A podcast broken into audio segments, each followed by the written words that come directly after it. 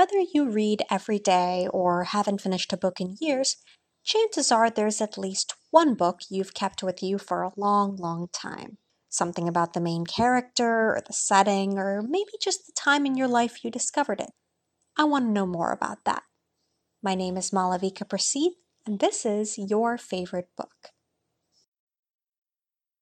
Joining me today is Anvita Jain. Hi, Anvita. Hi, thanks for having me. No problem at all. Um, so, for everyone listening, uh, Anvita, could you introduce yourself and say a little bit about yourself? Yeah, sure. So, hi everyone. I'm Anvita. Um, I um, I'm an HR professional, a mental health advocate, and also an avid bookworm, which is why I was super excited to come on this podcast um, and talk about one of my favorite books. Um, you know, honestly, I was like the stereotypical, literally bookworm. You know, when my winter breaks consisted of going through stacks of books, and I think books have been very formative and kind of you know um, where I am today. Um, I'm also a huge writer, so words really speak to me. So I'm super excited to be here. Well, first of all, I can tell you, you and I have a lot in common. Books have meant so much to me over the years. I'm also a big writer, and I find writers make the best readers. And so it's a pleasure to have you on today.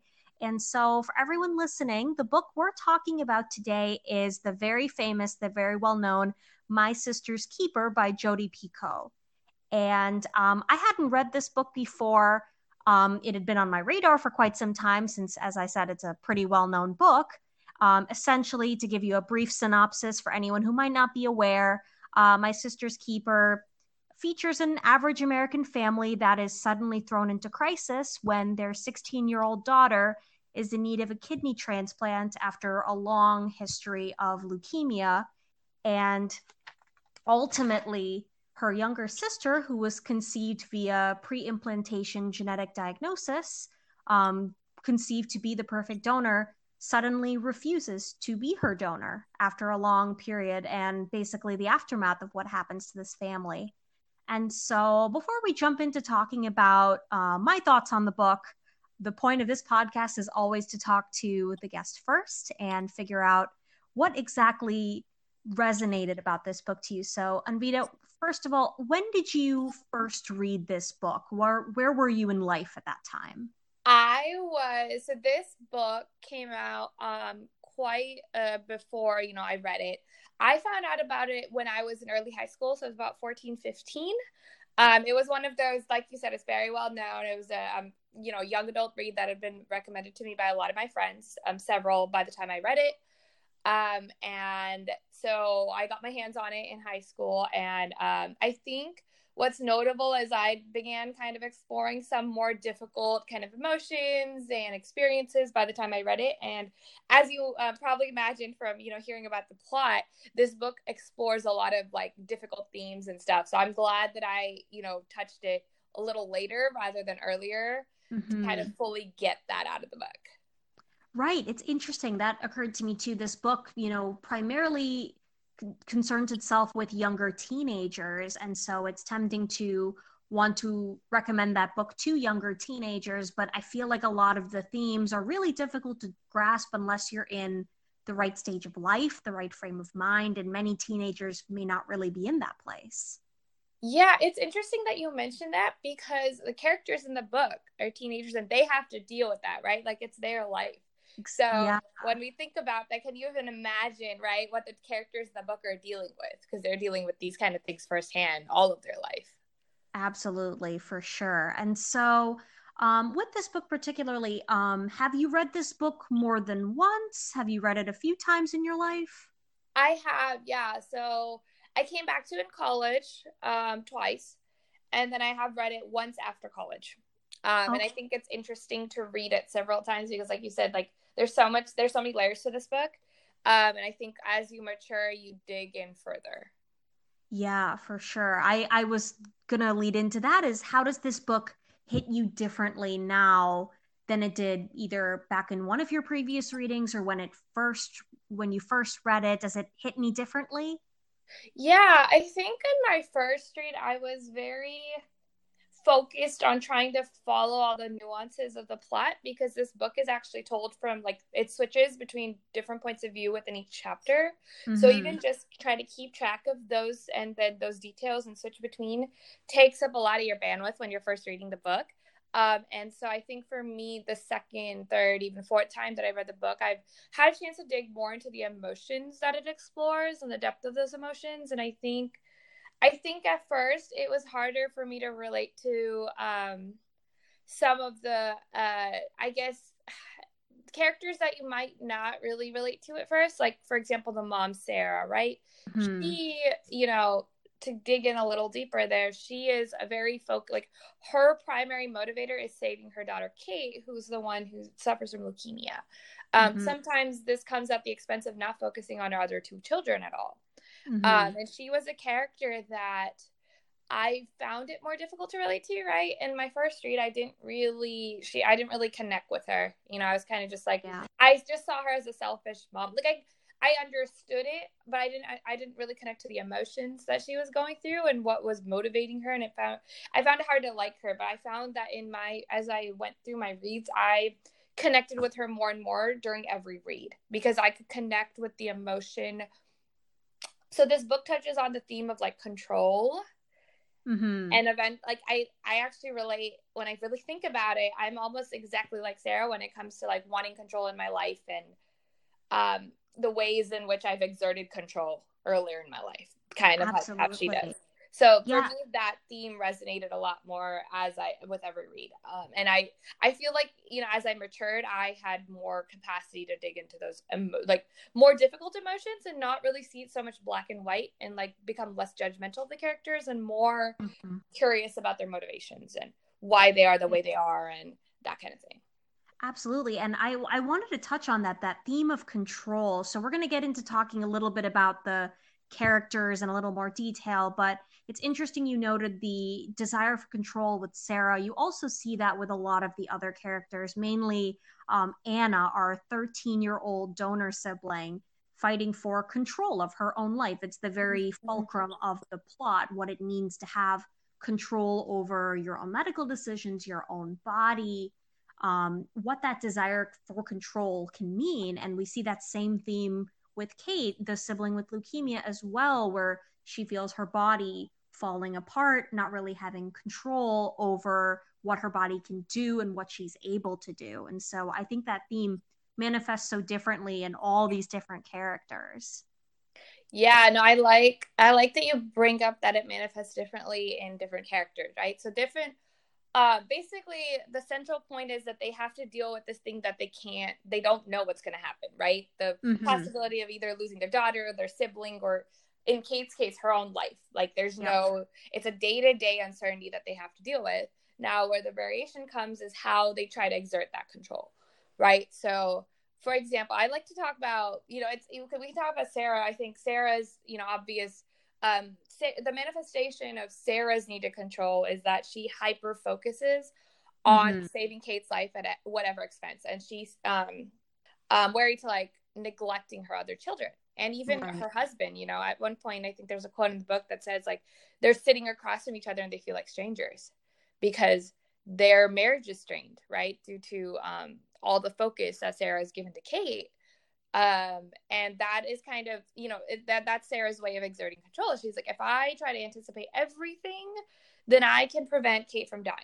Um, yeah. that's kind of her logic there. Um, anna you know anna is also another interesting one because there's a lot of she's really conflicted as a even when she sues their her parents for medical emancipation it's not like a decision she's she's solid on mm-hmm. she's very she teeters through the whole book you know the yeah. author constantly talks about this and she i think she's trying to she's trying to figure out what control means to her on one hand the obvious form of control she wants is control over her body but that also means that she loses i guess for lack of a better term, the control over losing her sister. And Absolutely. that's where she feels conflicted. She's like, I get one or the other. I can't control everything. Um, and yeah. then Jesse is very interesting too because he acts out. You know, there's this one of the I guess symbol, symbols in this book is fire, mm-hmm.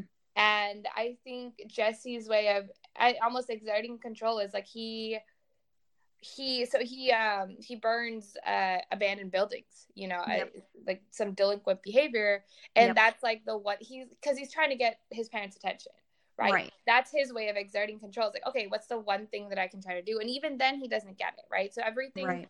everything and if you dig a little deeper he it's not even that that's like a surface level kind of assessment of why he's doing it he actually just he can't he wants to save like he so basically he was in a donor match right the reason right. anna's anna's genetically engineered is because they actually test jesse first because he's a, he was already born he was the older sibling he's not a match so he's been carrying that guilt for his entire yeah. life that he can't save his sister absolutely and i find the the fire connection i was going to bring that up later but we're on it right now what especially contrasts jesse you know, being an arsonist essentially, which we don't get until partway through the book, is their father, Mr. Fitzgerald Brian, is a firefighter. He's a yeah. firefighter by trade.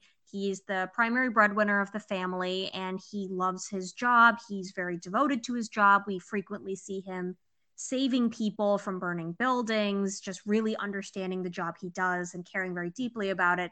And we have, you know, an arsonist. It's this sort of cruel irony that we're given and it does provide a nice contrast to the main plot of the story and i think this actually transitions to uh, what i wanted to talk about here so sort of how i've organized some of this is um, this was my first time reading this book and i sort of looked at it in terms of things i liked about the book and things i didn't like about the book and so to start with the positives i think one of the things Picoult did very well in this book is overall character believability. And so, to just give you our cast of characters, if you got a little lost in our discourse, we have the Fitzgerald family mom, Sarah, dad, Brian, and three children Jesse, an older brother, he's about 18, Kate, our 16 year old sister, who has had leukemia for the majority of her life, and then Anna, the youngest sibling, 13 years old, conceived to be a perfect match donor for Kate purposefully conceived that way. They have an interesting family dynamic and their pain is palpable. We get a view in towards all of these characters. I found the most believable interactions and the most believable insights into human pain being the flashbacks in Sarah's perspective, talking about all the ups and downs in Kate's medical care. And it's easy looking at Sarah from other perspectives to see her selfishness. As you mentioned, your first reading through, you do pick up on that selfishness, putting one daughter above the others, but you see what she goes through and you feel for her. It's very well emotionally told. And I think Picoult is just really good at rendering these characters towards us and making us feel their pain, making us empathize with them. There's this tendency to sometimes shy away from darker emotions or to make characters black and white, like evil, bad, or good in terms of emotions too. And she doesn't do that. She all the characters are nuanced, um, and all of their emotions are fully explored. Mm-hmm. And that's what I really love. I think that for me, that was my favorite part of this book was the um, emotional maturity of it. Um, right. And she makes, like you said, she makes it come to life in very interesting ways. Even Sarah, even in my first read, I didn't hate her at mm-hmm. all. You know, I understood her pain. I was like, I get where it's coming from. Even if I don't agree with it, I can sympathize with it, or I can, I wouldn't say empathize because I've quite not had quite the experience to do that, but definitely mm-hmm. sympathize with what um, she goes through. Right, absolutely. And so I think that part, the emotional rendering of the characters definitely worked in many ways for me. Uh, I want you to keep that point of emotional maturity in mind because I want to come back to that. Um, the other thing I really liked about this book is the overall placement of emotional moments, the overall pacing, especially of the main plot. We're going to get to this. There's a couple of subplots here. I thought the pacing of the main plot was very well done. We have some pivotal courtroom scenes. We have some emotional conflict scenes. And I thought all of those came at the right time. And if you're unaware of this book or don't know a lot of the facts of the plot going into it, I think it'll be very engaging, very suspenseful. I think Picoult understands her plot movement pretty well to bring that to life. Agreed. Yeah, no, I think I think what's interesting is that she uses different people's perspective, right? She doesn't just take one perspective and carry that through the book. Um, mm-hmm. and I think that allows her to pace the plot really well. And mm-hmm. it's not all like one thing, right? So, like for example, the court time isn't just one chapter, or like um, there's you know the past isn't just the past and then we are moved into the present. They're like the past is sprinkled in throughout the narrative of the present where it's relevant, sort of. And I think that's, I think again, she prioritizes the character and the emotional movement over chronological movement. And I think that's what makes this book what it is. Yeah, that's a good point because we're often taken to and from in time, decades, you know, sort of thrown back and forth through time, which can feel a little disorienting, but you realize what you're following is an emotional plot rather than a chronological one. So I think that's a great way to put it. I don't know if we're moving to talking about what, what didn't work so well, but I think sometimes you get too disoriented mm-hmm. um, between all the uh, switches between the points of view because it switches really fast within each chapter. Mm-hmm. And I almost think it switches too fast. But then part of me wonders, it's like, again, if we're looking at it from the point of view of following the emotional plot, the situation these characters are going through is very disorienting. Right. right? It switches from day to day. So maybe maybe that was Picoult's way of bringing that to life. You know, I, I often and I reflected on that during multiple readings because I think sometimes I was like, whoa, like that, like it resonated with me. I think in my later readings, but in my earlier readings, like in, even in my first reading, I spent so much time trying to keep track of the plot mm-hmm. because those details are very important. The nuances and following those nuances and catching it because um and we might touch on this later, but like this, you know, this book is very rich in kind of issues that it talks about and content and maturity of content. So part of like being able to follow it chronologically is also important to understanding some of those emotions. So I think it's an interesting it's an interesting thing to look at. Yep. And um, I think this serves as a good time for me to jump into some of the things as a new reader who hadn't read this book, some of the things I didn't like about this book or weren't really working for me. So I want to mm-hmm. preface this overall by saying, after reading the book and having some time to think about it, I would say overall, I don't think this book worked for me. And I'm going to explain why. Um, I can see why a lot of people really like this book but I think I was able to boil it down to about three things that um, I think is why this book didn't really work for me. And I'm going to present them, and I'm interested to hear your thoughts. Definitely not meant to insult the book in any way, but whether or not you agree, disagree, we'll see where we go from here. Sounds good. I'm I am very curious. Yep. So, okay, so I said three points, and this first one I think might be a little bit of a pet peeve. So when I don't do podcasts and when I'm not reading books, my day job, I'm a genetic counselor by trade. My job essentially is I counsel patients about their genetic risk.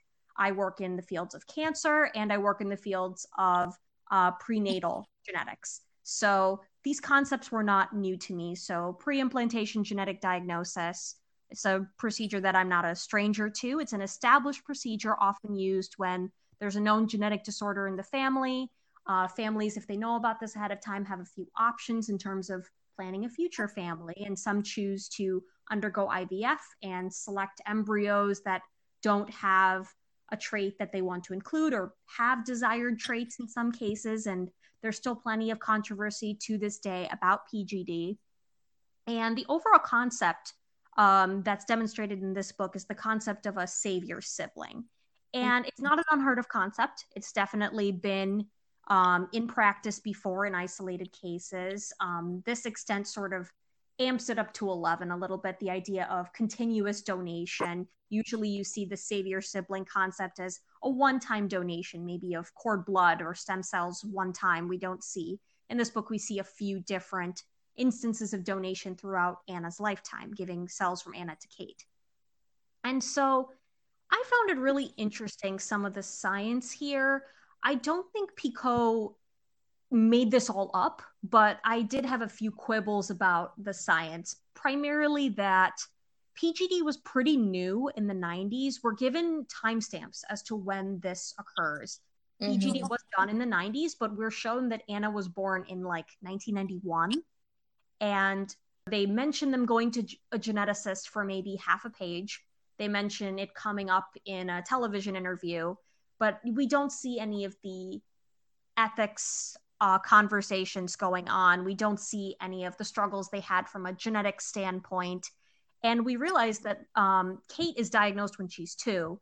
Anna's born when she's three. This would have been a very fast process. So I'm thinking about it from that perspective. And also, PGD is extremely expensive, even today. And we're shown in other chapters that um, the Fitzgerald family is a middle class family. They have one income, dad is a firefighter. We're shown that they struggle with insurance coverage for other treatments and need to fundraise and do other things, but we've never really given the prices involved with PGD. Um, so, in general, I attribute this to a lot of my own professional experience coming into reading this book. I just wanted more explanation and more exploration of this topic to really buy in, so to speak. Um, as it stands, you see a lot of the fears, quote unquote, designer baby. I get comments all the time in my line of work. It's simplistic, and I know this book does really try to chip away at that narrative, but I almost wanted a little bit more because, in many ways, this looks like a cautionary tale, but I think I just wanted more nuance when it came to the science of it. No, I think I think you bring up a really good point, you know, and I started touching on like um this in a different way and this is one of the things that, you know, didn't work for me in this book either was that the emotional plot overwhelms a lot of other elements you know? Mm-hmm. and you know as a 14 year old i was definitely not looking for the science like what you were coming into right? Very different context. Right. but um i think and i think for me like i said the reads after that were more nostalgic yeah. anything else. And i think i read it for the emotion right? So coming mm-hmm. in i think it's good to provide what kind of i guess context i was experiencing as a 14 year old coming into this book to yeah. really kind of um bolster my kind of point of view here. Um, I have always been a very emotional kid. I was just very in tune with my emotions, and I was a, I had big emotions, and that's something growing up that I struggled to own because mm. you're not taught that at school. Like there's no there's no there's very little context around the value of emotions and emotional intelligence in general. Um, a lot of the focus, and you know, coupled with the fact that I grew up in a South Asian family, hmm. you don't talk about emotions. Like it's just not talked about. And so I always saw it. And I guess in society, I feel like again with you know, especially being a woman, like you're often told emotions are a sign of weakness, like like not in mm-hmm. those words, right? But in like so many subtle ways when you yeah. grow up, and that message is so reinforced that I had a lot of trouble with that kind of aspect of my personality and owning that and just coming to terms with that. And I so for me, I think going in with that lens of like that desire to just explore emotions more. You know, I saw mm-hmm. books. Books are kind of like my playground to do that. So this book was perfect for that, that kind of thing. And it, like I said, I think I always had a very intuitive understanding of like all emotions are valuable, not just the positive ones. Yeah. A lot sooner than people around me. So I think for me, like this book did that in a very, like, like I said, very good way. So a lot of those other kind of elements that you saw, right, that are missing some of that legal context, ethical context. I wasn't yeah. even looking at that. I did. I probably wouldn't even notice that until what some of my later reads. That oh, being said, I do agree with you that that's not explained enough. Um, I also come from a STEM background. I, I used to be a biomedical engineering major um, in undergrad. so I see. So my later reads, I was like, yeah, like what is there's so much meat to explore, right? I don't even yeah. I didn't even look at like the chronological portion of it where, you know, Anna was born 1991, you know, when did the procedure like that I had no clue about until you just mentioned it. So mm-hmm. that's interesting. But even just like not really exploring like the like what kind of advice the geneticists give, right? And yeah. I'm sure you have like a lot greater knowledge since that is your but um I think if I don't I I almost question whether this the purpose of this book was to serve as a cautionary tale. Mm-hmm. I almost wonder because given that I've actually I read a lot of Picoult's other books in um in high school and actually a lot of them did didn't stand out to me because they were not as substantive Yeah. And I almost wonder if she just kind of took the ethical dilemmas as a, oh, I can use this to talk about strong emotions and mm-hmm. nuanced emotions. And like you said, she didn't really take the time to fully research because that's the impression that I get, right, from my later readings. Also, is I wonder if she even understands the complexity of the ethical dilemmas that she kind of just brushes on. Right, and it's interesting you mention Picoult's uh, Picoult's other work.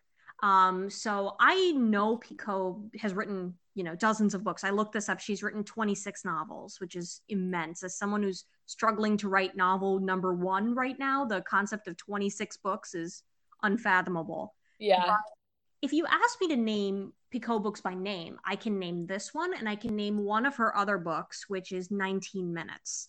Yes, um, that was the other one I was going to name too. Is the right. that's the other one that's known. Yeah. And that's the other one that touches on social issues. So I hadn't read that book, but I'm familiar with the plot movement. That one essentially is about school shooting and getting in the mind of a school shooter, essentially.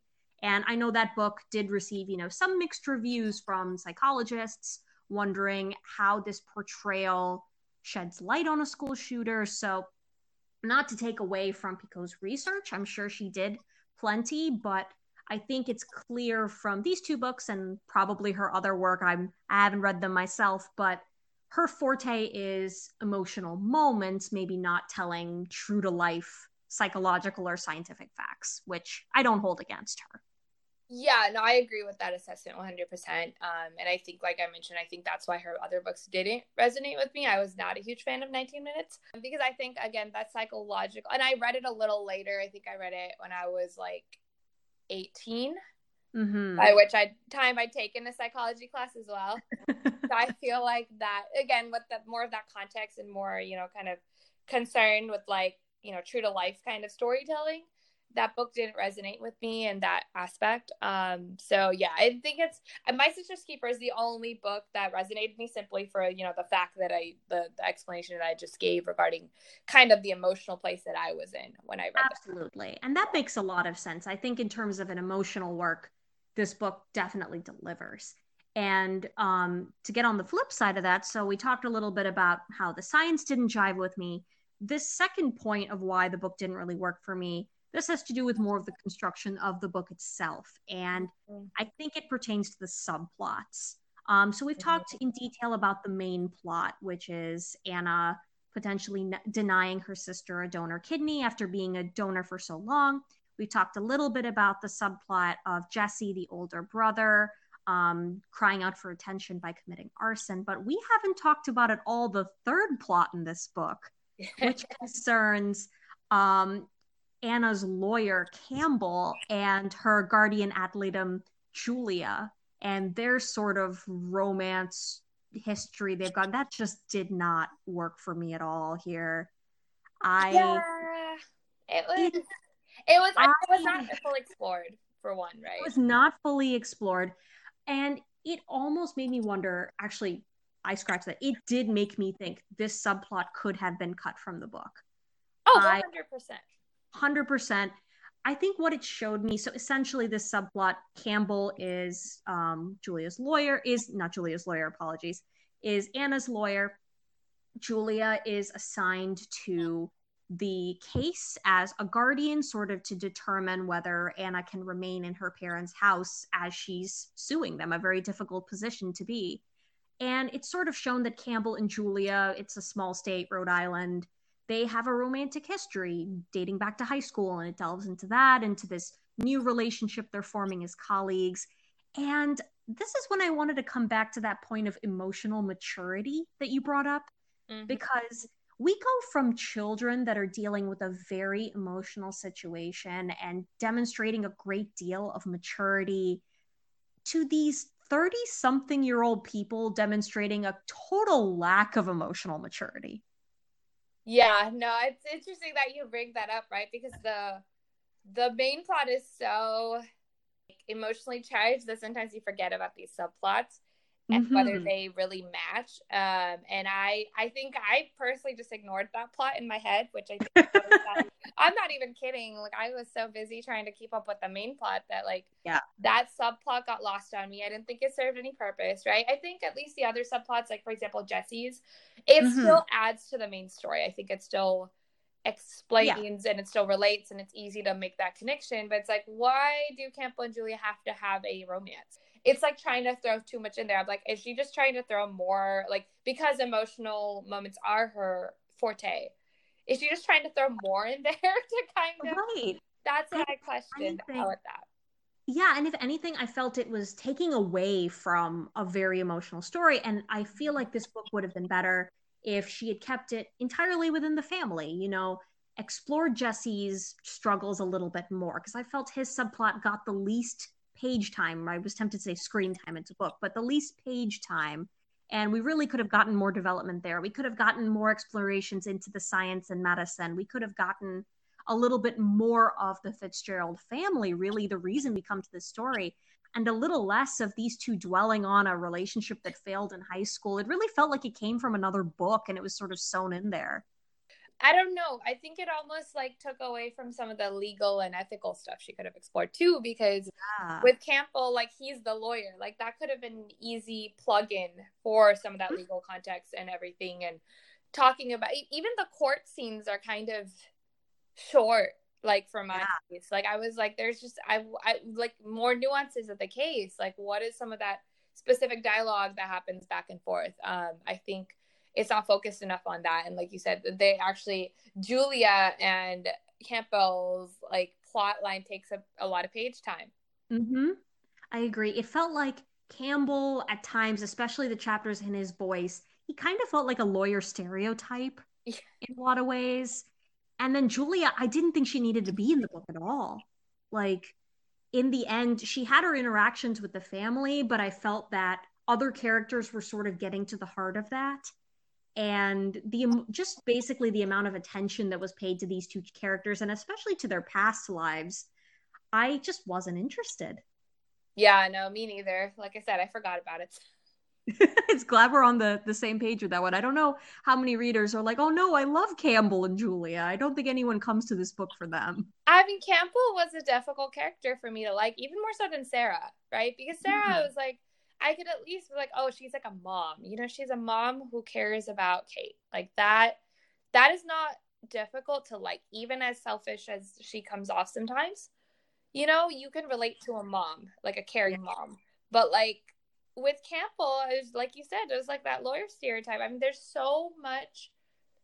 This is like a very hard case. Like a 13 year old girl is coming to you suing about me- medical emancipation, and she's it's not like I said, it's not like Anna's just cold, like she's just like, this is what I want. Like mm-hmm. she's teeters so much, and there's so much like I wish Campbell, you know, as much emotional depth as the other characters have. What about Campbell? Like he could have, yeah, he would have been a Hewitt, right? It was just like, oh, he's just a flat lawyer. Like he's just there because Anna needs someone to like fight her Kate. Like she needs a lawyer, but if there's no like, what about his story? What I mean, they do, and that's the unfortunate part is he, she does kind of start to set up a story for him too. His own medical issues. Yeah, uh, yeah, with his dog Judge and but what else? Like why how how is it that he doesn't have it's almost like a it's very disappointing when you really think about it. It's like there's so much set up there and it's just not explored. But again, I think like I said, I don't think she used her page time wisely. Almost one like too many things were thrown in there.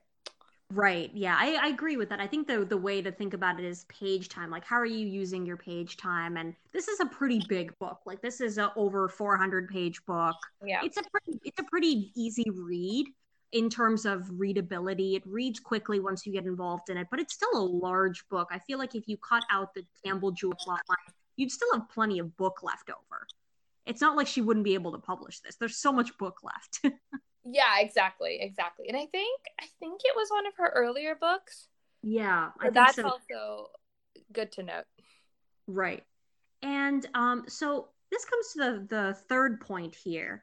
And um this is something I want to talk to you about specifically because you've mentioned rereading this book. So mm-hmm. I came into this book not having read it before, but I knew how it ended. Um, because I feel like this book's just been in the public consciousness for so long that it. So, for those of you that may or may not know, I'm not going to spoil it, but this book has a famous, suspenseful, unexpected ending.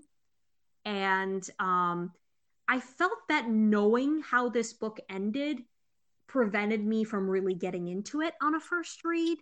And I there are some books that I reread often, but I wonder with a book that has sort of this suspenseful ending, how is this book to reread? Do you find yourself rereading for different elements of the book, sort of, you know, putting plot aside and looking for other things, or is it just a holistic read? I don't know if you're getting what I'm saying here, if that all makes sense. I think so. I think it's interesting that you bring up, you know, you went into the book knowing the ending, which doesn't surprise. Like you said, it's been in the public consciousness for like God knows how long, right? For me, like I said, my rereads are purely nostalgic, purely nostalgic. Mm-hmm. There was no, I didn't really go into my rereads with intention, you know, beyond just like this is one of my favorite childhood reads. Like, let me just read it again.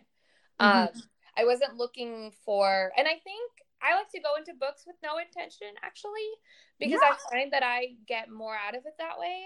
So I think partially for me it was just diving into those emotional layers like let me just seeing if there's differences in the ways i related to the characters mm-hmm. um were there things i noticed about those layers that i didn't notice before even just some of the other plot line right and now that i have that kind of that sequence in place from my first read is there stuff that i noticed that i didn't notice before so it's really just um it didn't really take away from that knowing the ending um I, I wasn't looking for suspense, right? I think when yeah. you look when you go through a first read, you want the plot, like you want something that's going to keep you hooked and that yeah. you don't know about. But after that, if you're rereading a book, you're not you're not looking for that because you've already read the book once, right? Uh, and so for me, like that, and knowing that ending didn't impact, you know, that like the frame of mind that I was going into it with. Um, that being said, I think it's unfortunate that you didn't know the ending because I do think it adds a layer of suspense to it. Yeah. And like, whoa, okay, that came out of like it at least for me, it did come out of left field.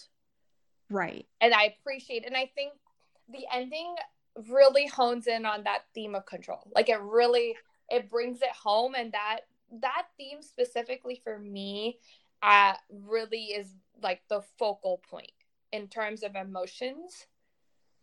Yeah. It's that theme of control just because of some of the mental health stuff I also deal with and I think, uh, you know, like I said, like actually Sarah, in terms of how control manifests for each character, Sarah is actually the one I relate to the closest.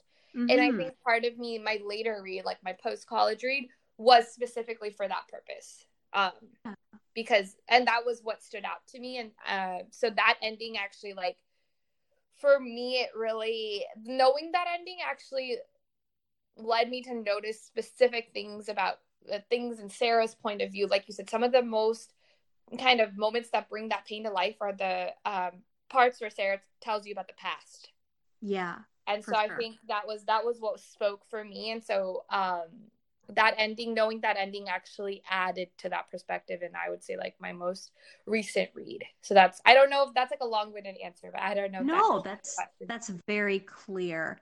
And I honestly, I was thinking back to books I've read in the past that are more suspenseful. I tend to breeze through them. You you want to know how they end, and you don't get to notice some of those finer details. And so, I think actually a suspenseful suspenseful book might actually be a more satisfying reread, just because you get to focus on some of those quieter moments. That that makes a lot of sense. I hadn't thought about it that way.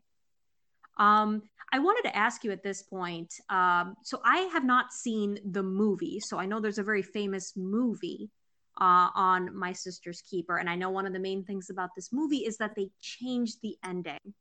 And so I don't know how, if you've seen the movie, how you feel about it. I wanted to hear your thoughts. Yeah, I mean, without without giving it away, right? Um, mm-hmm. I did not like the movie at all because I was very attached to the book. Yeah. And it's it's such a hard book to do justice to with but with a movie. I almost wish they hadn't made a movie. Um, right. Or not almost. I do wish they hadn't made a movie. um it, it I wouldn't say ruined it for me because like I'm kind of glad they the movie was different because in my head it's like a different entity. Yeah. In the book, I feel like if they stuck to it, it would have made me sadder because mm-hmm. it would have been like, oh, but um, the movie didn't really. It was just it didn't do it justice. There's so many. Like I said, the strength of this book is the emotions and the movie didn't get to that. You know, I don't know if it was the acting or the directing or a combination of both. Right. But for me, the movie didn't even come close to the book. Like it just, or you know, part of it, I will acknowledge my bias. Like I said, I'm very attached to this book, um, for mm-hmm. many reasons. And so for me, I might have even gotten to the movie like, what is this gonna do? Right? Like I already have my book and I already have the original. And I tend to be someone who like by default, I think some part of me assumes that the book is going to be better than any movie version because I for sure I always see the book as the original material. Like that is yeah. the concept. That's where it came from. So I think I was already strongly biased that way. And then again, being attached to a book and watching a movie, you know, you don't you go in with very high expectations. Um, and this movie just didn't meet that at all. Yeah for sure. And for anyone at home who happened to listen to our first episode, uh, my guest from my first episode said very similar things when I asked her about the film adaptation of her favorite book. Um, she also felt that, you know, you hold a book so closely to your heart that the film sort of chips away from impressions you might have had of the characters.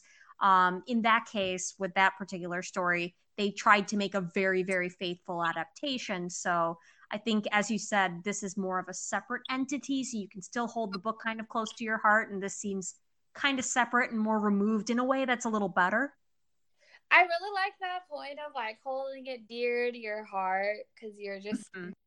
I think that just sums it up why sometimes you just don't like the movie, even if it's a really good movie on its own. Yeah. I, I can't really even offer an unbiased assessment of the movie. That being said, I think sometimes I know some people are not readers and they just gravitate towards the movie. So mm-hmm. I will say for those people, the movie is different than the book. You know, like yeah, it's not a substitute.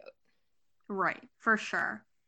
And so to sort of wrap up what we're talking about today, I wanted to add in um, we didn't have this segment in the first episode, but I'm thinking about adding this into future episodes. And it comes down to if you've read this book or if you're interested in this book, definitely check out the book itself. But I also wanted to offer a couple of other books that I've read that I think have some similarities in terms of content or themes that I can recommend and that you might like if you're interested in this book, both for you, Anvita, as well as any listeners.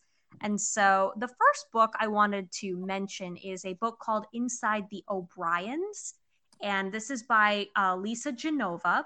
And so Lisa Genova, she's most well known for a book called Still Alice, which was later made into a movie starring Julianne Moore. It's about a woman going through Alzheimer's at a young age. And Inside the O'Briens also follows sort of a medical odyssey. In this book, it is a family that finds out that its patriarch has been diagnosed with Huntington's disease, which is a degenerative neurological condition um, doesn't manifest until later on in life, but if you carry the specific genetic mutation involved, you definitely develop symptoms. And so it's something people can find out about ahead of time or choose not to find out with and are later surprised. And I think this book does a really good job at sort of tapping into those themes of a family under duress, dealing with difficult medical decisions. There's a lot of interesting nuances. If you're familiar with Huntington's disease at all, I'm not going to say it's a completely accurate picture. I'm sure families who have experienced the condition themselves may have other thoughts, but um, I do think the book is pretty well thought out. It's an engaging story and does touch on some similar themes. And so that's the first one I wanted to offer as a recommendation. So, Inside the O'Briens by Lisa Genova. Um, the other book, it sort of takes a different turn. So, this is a nonfiction book that I read during my grad school training. And this is a book called One in a Billion The Story of Nick Volker and the Dawn of Genomic Medicine. And so, this book is really interesting. It talks about two different things. It talks about the scientific race to apply human genome material to the first ever clinical case that needs it. So the genome's already been sequenced. We're past that point. But now we need to find a way to take that information and find an answer for a patient that is suffering. And that's like a whole different ballgame. That's a completely different set of scientists, um, medical ethicists, um, all different people involved here. And so it takes part of the story talking about the scientific odyssey. That part can sometimes be a little dry and biology y. But another interesting part, and the reason why it really ties to My Sister's Keeper, that if you think Sarah is on a mission to cure her child, you have to meet Nick Volker's mom. Um, Nick Volker is a very young child. He's about three or four years old, and he's been diagnosed with a disease that nobody can really explain. No one's seen this disease before, and he is in and out of hospitals, losing all sorts of milestones, very similar to Kate in this book. And his mother will stop at nothing to find an answer. She is sort of the central focus of this. She's hard to like at times, but she also, you know, neglects a couple of her older children because Nick takes up all of her mental and emotional energy. She's sort of a real life picture of what this can look like to have a child with such a difficult condition. Um, but I think it really puts that idea of stopping at nothing to save your child, even changing the whole course of medicine itself if it means your child makes it through. And so that's a book I think if you like some of the themes in this book, you might really enjoy that one as well. So that one's called One in a Billion. Um, it's by Mark Johnson and Kathleen Gallagher. Awesome. Thanks for those of those recommendations. I uh, that's very interesting about Nick Volker's mom. I very um, does that book explore more of the psychological aspect, or is it more very like scientific, especially since it's like nonfiction? It's nonfiction. It does a little of both. There are a lot of interviews that they draw upon. You also have to wonder, you have to take into account the point of view of the writers and the journalists. Mm-hmm. You always wonder reading this. And the psycho the psychological point is that this is not told in the mom's own voice. This is yeah. interviewing her. So it often got me thinking, how would mom rewrite this story? And so in that sense, it gets you thinking a little bit. Um, it's less psychologically focused and emotionally in tune than I would say Inside the O'Briens is, that being a work of fiction and having more space to do that. Right. But I think it provides like a an interesting scientific counterpart to what we see in My Sister's Keeper. Awesome. Interesting. All right. And so, thank you all for listening. And of course, thank you, Anvita, for sharing your favorite book with me. I, I'm glad I got the experience of reading My Sister's Keeper. I had heard about it for so long. And I'm glad I got the opportunity to read it and really form an opinion on it. And it was so wonderful chatting with you. Thank you so much for having me. I really enjoyed this conversation. Thank you all so much for listening. If you'd like to find out more, or if you'd like to be on an episode of your favorite book, find me at Vika Reads, V I K A R E A D S, on Instagram and Twitter. I'd be happy to hear from you. And as always, don't judge a book by its cover, but do judge a book by its lover. See you next time.